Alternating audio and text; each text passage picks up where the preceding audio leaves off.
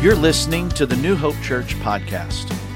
To learn more about what we're doing on the south side of Indianapolis, you can check us out online at becomehope.com. If you like what you're hearing here, be sure you check out one of our companion podcasts. We have a daily devotional podcast called Let's Find Out Together, as well as an apologetics podcast called Salty Saints. Let's listen in. Today's talk comes from Denise Totten.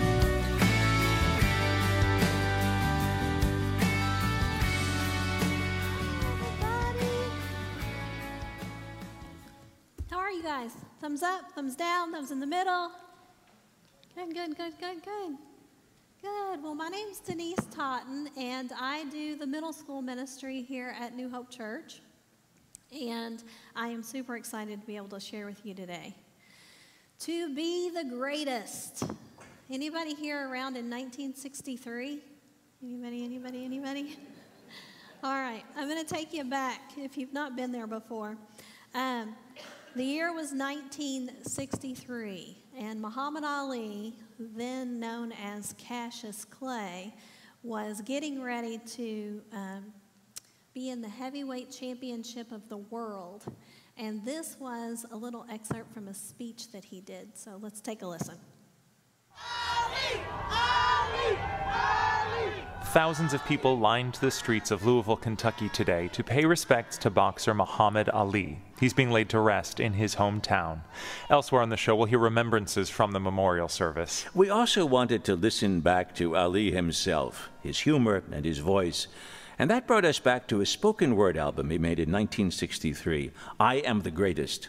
At the time, he was 21 years old. He was still known as Cassius Clay, and he was on course to fight Sonny Liston for the World Heavyweight Championship. I am the greatest. By Cassius Clay. This is the legend of Cassius Clay, the most beautiful fighter in the world today. He talks a great deal and brags indeedy of a muscular punch that's incredibly speedy. The fistic world was dull and weary. With a champ like Liston, things had to be dreary. then someone with color, someone with dash, brought fight fans a running with cash. This brash young boxer is something to see, and the heavyweight championship is his destiny. This kid fights great. He's got speed and endurance. But if you sign to fight him, increase your insurance. This kid's got a left. This kid's got a right. If he hits you once, you're asleep for the night. and as you lie on the floor while the ref counts 10, you pray that you won't have to fight me again. For I am the man this poem is about, the next champ of the world, there isn't a doubt. If Cassius says a cow can lay an egg, don't ask how, grease that skillet.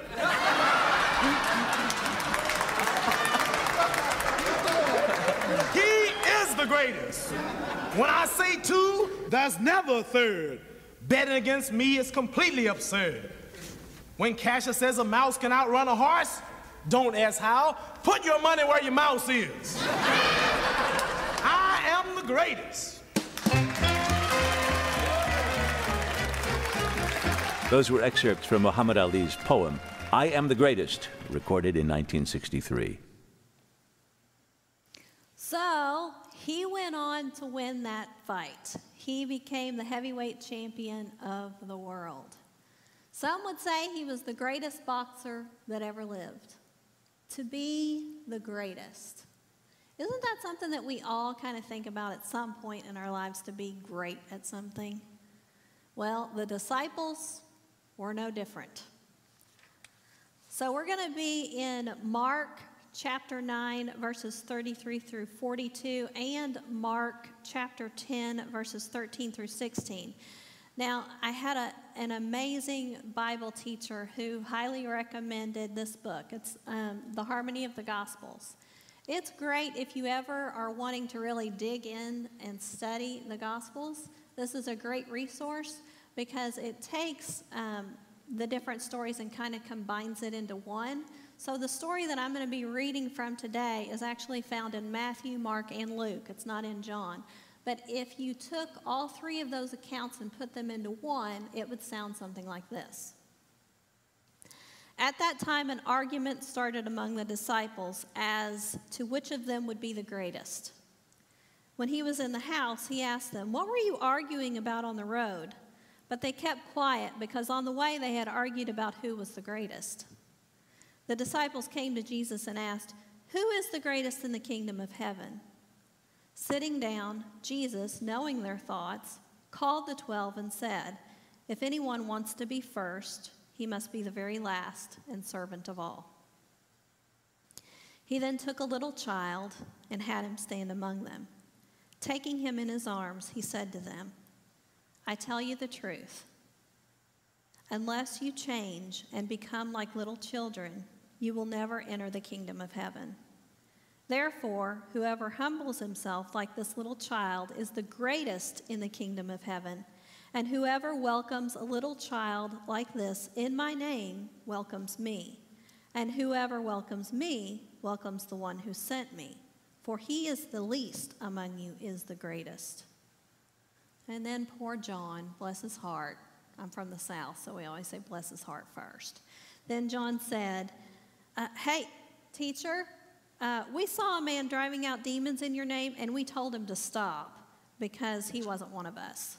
And Jesus says, Don't stop him. Jesus said, No one who does a miracle in my name can in the next moment say anything bad about me, for whoever is not against us is for us. And I, I tell you the truth anyone who gives a cup of water in my name because you belong to Christ will certainly not lose his reward. But if anyone causes one of these little ones who believes in me to sin, it would be better for him to have a large millstone hung around his neck and drowned in the depths of the sea. So Jesus confronts the disciples and he asks, What were you guys arguing about on the road?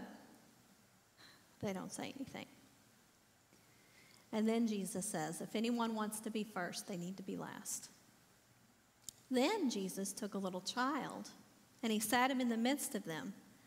And he says, Whoever receives one of these little children in my name receives me. And the disciples don't get it. They don't understand what Jesus is trying to say. Now, I, I, think it's easy for us as outsiders to kind of look at this and wonder why they don't understand. Uh, but remember that the text never says that Jesus says to them that he knew what they were arguing about. Um, and let's face it, Jesus wasn't always the easiest guy to understand. I think they walked around in a daze most of the time, like, what was that? What was that parable? I don't know. What was that about? I think sometimes, too, it's hard with our Bibles um, because they kind of break these verses apart and they make us think, think that these things happen separately. They didn't. They were on the road walking, and the disciples get into this argument about who's the greatest. They get to the place that they're going to, and Jesus asks them about the argument. They refuse to answer, so Jesus gives them this illustration with this child. What do we know about children? Well, here's some pictures of some of the children in our congregation. Cue the awe. Aw. Aw. What do we know about children? Well, innocence, joy, mischief. Jesus says greatness welcomes the least and the forgotten. When I was growing up, children were seen and not heard. I never really felt important to any adult conversation. I was dismissed a lot growing up because I was the baby of four, and they didn't really have a lot of time for me. Children were not really valued, and I would guess that in Jesus' time, that was even more true. So, who was the least of these in this group that day? It was this child. This child that Jesus embraced and gave the center of attention to. I've been doing middle school ministry here at New Hope for several years now. And one of the things that our middle school ministry team tries to do is we try to make every student feel valued. Um, in fact, one of the things that you may see if you decide to join us on a Tuesday night middle school ministry is you may see that we are talking to the students, we are looking them in the eye, and we are listening to them. And if an adult happens to come in, the adult might get the hold on one second. I got to finish this conversation with this child. We want every student to feel valued. So, greatness welcomes the least and the forgotten. I just want you to kind of think who is that in your life? Who is the least and the forgotten in your life? Who could you value today that normally may not feel valued? In Mark 9 36 through 42, they're still like sitting there, right? And that's when John says, Teacher, we saw somebody, he's telling, it's like a little kid, I'm telling, I'm telling.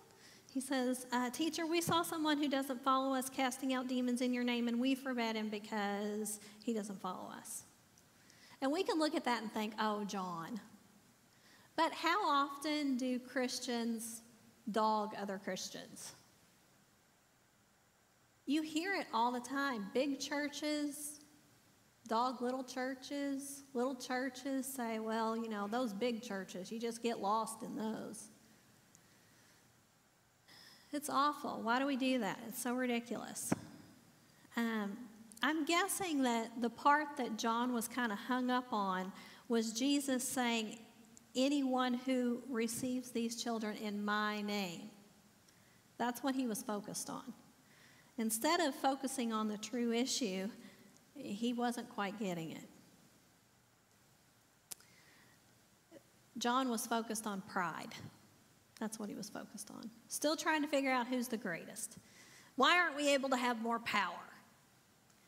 And it looks like to me in these verses, Jesus was trying to kind of say to John, John, buddy, listen, if you don't get over this power thing, like our relationship's not going to grow. You've got to get past this. Greatness values service over status. Greatness values service over status. So John was hung up on names and the power that comes with name dropping. Has anybody here ever name dropped? You don't have to raise your hand, but anybody here ever name dropped? Can I be honest? A little, little vulnerable? I have. I got a speeding ticket once. Yeah, I tried to get out of it by like saying that I knew somebody on the police force. And it didn't work. I still got the speeding ticket. yeah. so, yeah, we all have probably been guilty of that before. Maybe, I don't know, maybe I'm just the only one. Um, but yeah, name dropping. We think we can get what we want if we drop a name. Yeah, in identity, we have a mission experience that we do. It's called Wired to Serve. I'm wearing the shirt today. So it's a whole weekend where we serve and we get dirty and cranky and tired. And we have a verse that we claim for the weekend, and it is Matthew 20 28. Jesus came to serve and not be served. That is our verse for the weekend. And in the midst of the tired, cranky, serving people and giving ourselves, uh, there are times when we have to say to each other, look at the back of the shirt. Jesus came to serve and not be served. So instead of name dropping, can we try to serve without an agenda this week? Try serving without an agenda, without a thank you, without any gratitude coming back to you. Just serve. Greatness values service over status. If we go to Mark chapter 10, verses 13 through 16, you can see that Jesus, okay, they still weren't getting it. So Jesus picks the argument back up again. He gives them another opportunity. I love that Jesus does that. So in Mark chapter 10, verses 13 through 16, um, you know, Jesus had just had this little child in the midst of them. And the people saw, oh, he gave the center of attention to this child. So they start bringing in more kids. And people were bringing little children to Jesus, to him, to place his hands on him.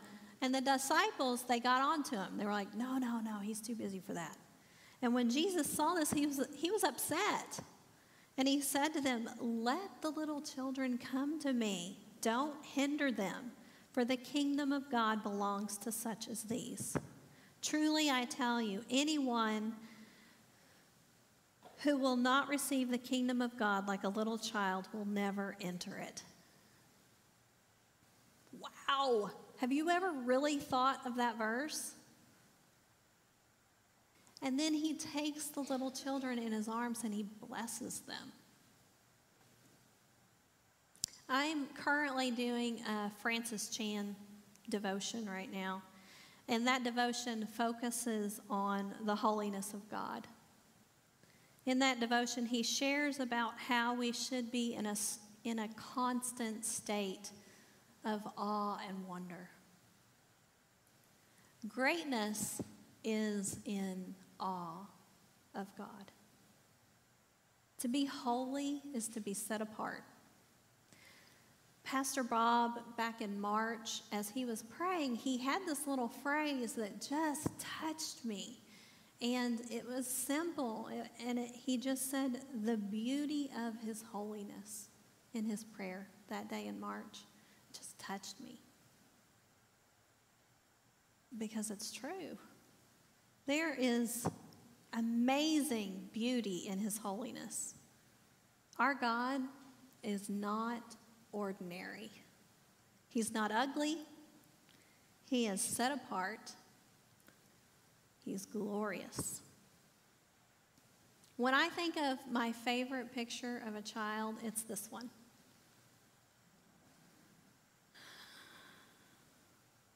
One of the reasons I love being with middle school students is that they have not lost their awe and wonder yet. I've said it before, and I'll say it again. I will never apologize for being a kid at heart. I don't ever want to lose my awe and wonder for the Lord. He's amazing. Our God, you guys, our God, He knows how to make something as delicate as a dragonfly wing. Have you ever seen a dragonfly wing? Has anybody ever seen a dragonfly wing?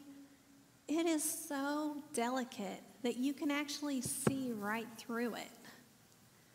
Our God does that. And then he makes something as powerful as a lion and as strong as a mountain. That's amazing to me. That's amazing to me. And it's sad, but we lose our awe and our wonder as we age. We trade it in for pride and status. And that's what I believe Jesus was talking about when he said we should be like little children. Children are the least of these, and they are still so excited by holiness.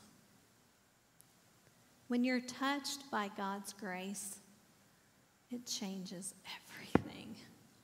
It changes everything. Stop for a second and think about yourself.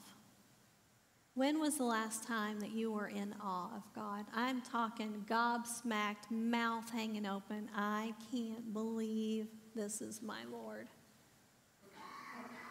Why has it been so long?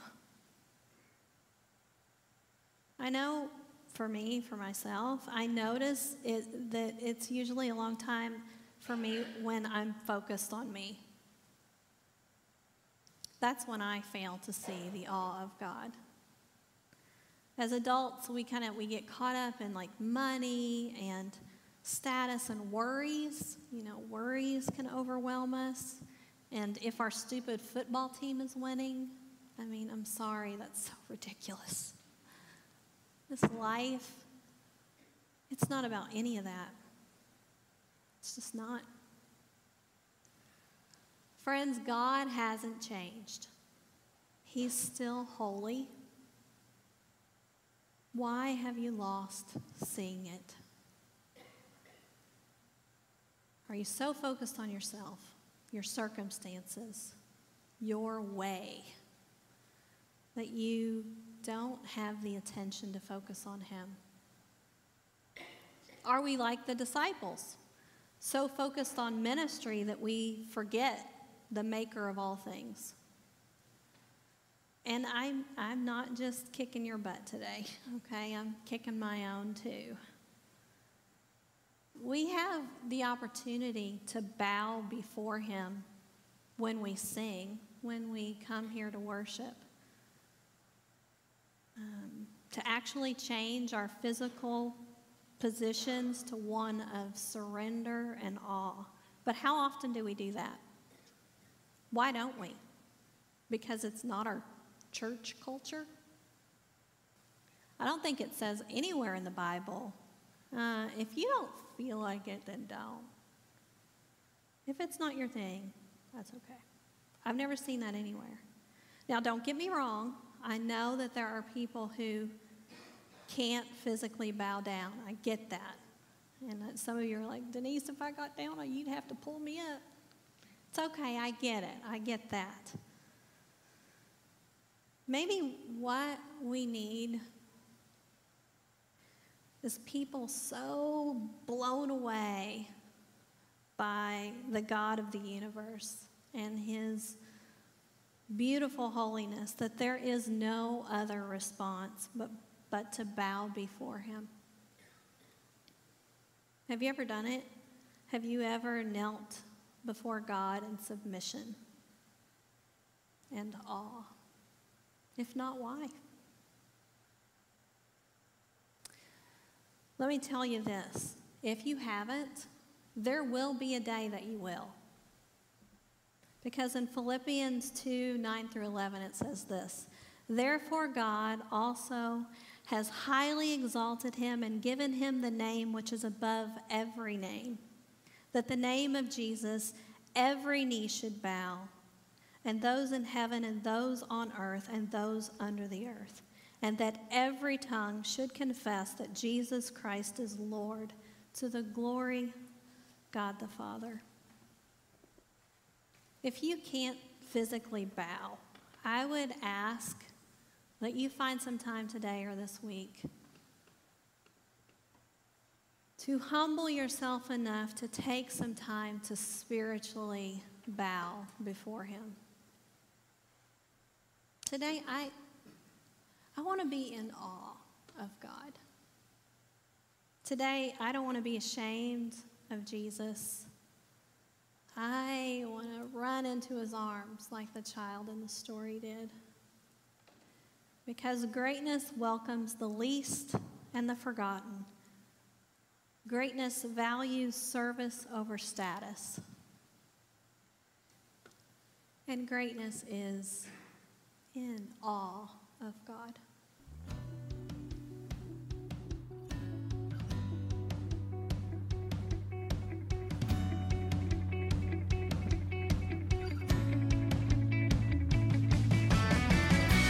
Thanks for tuning in to the New Hope Church podcast.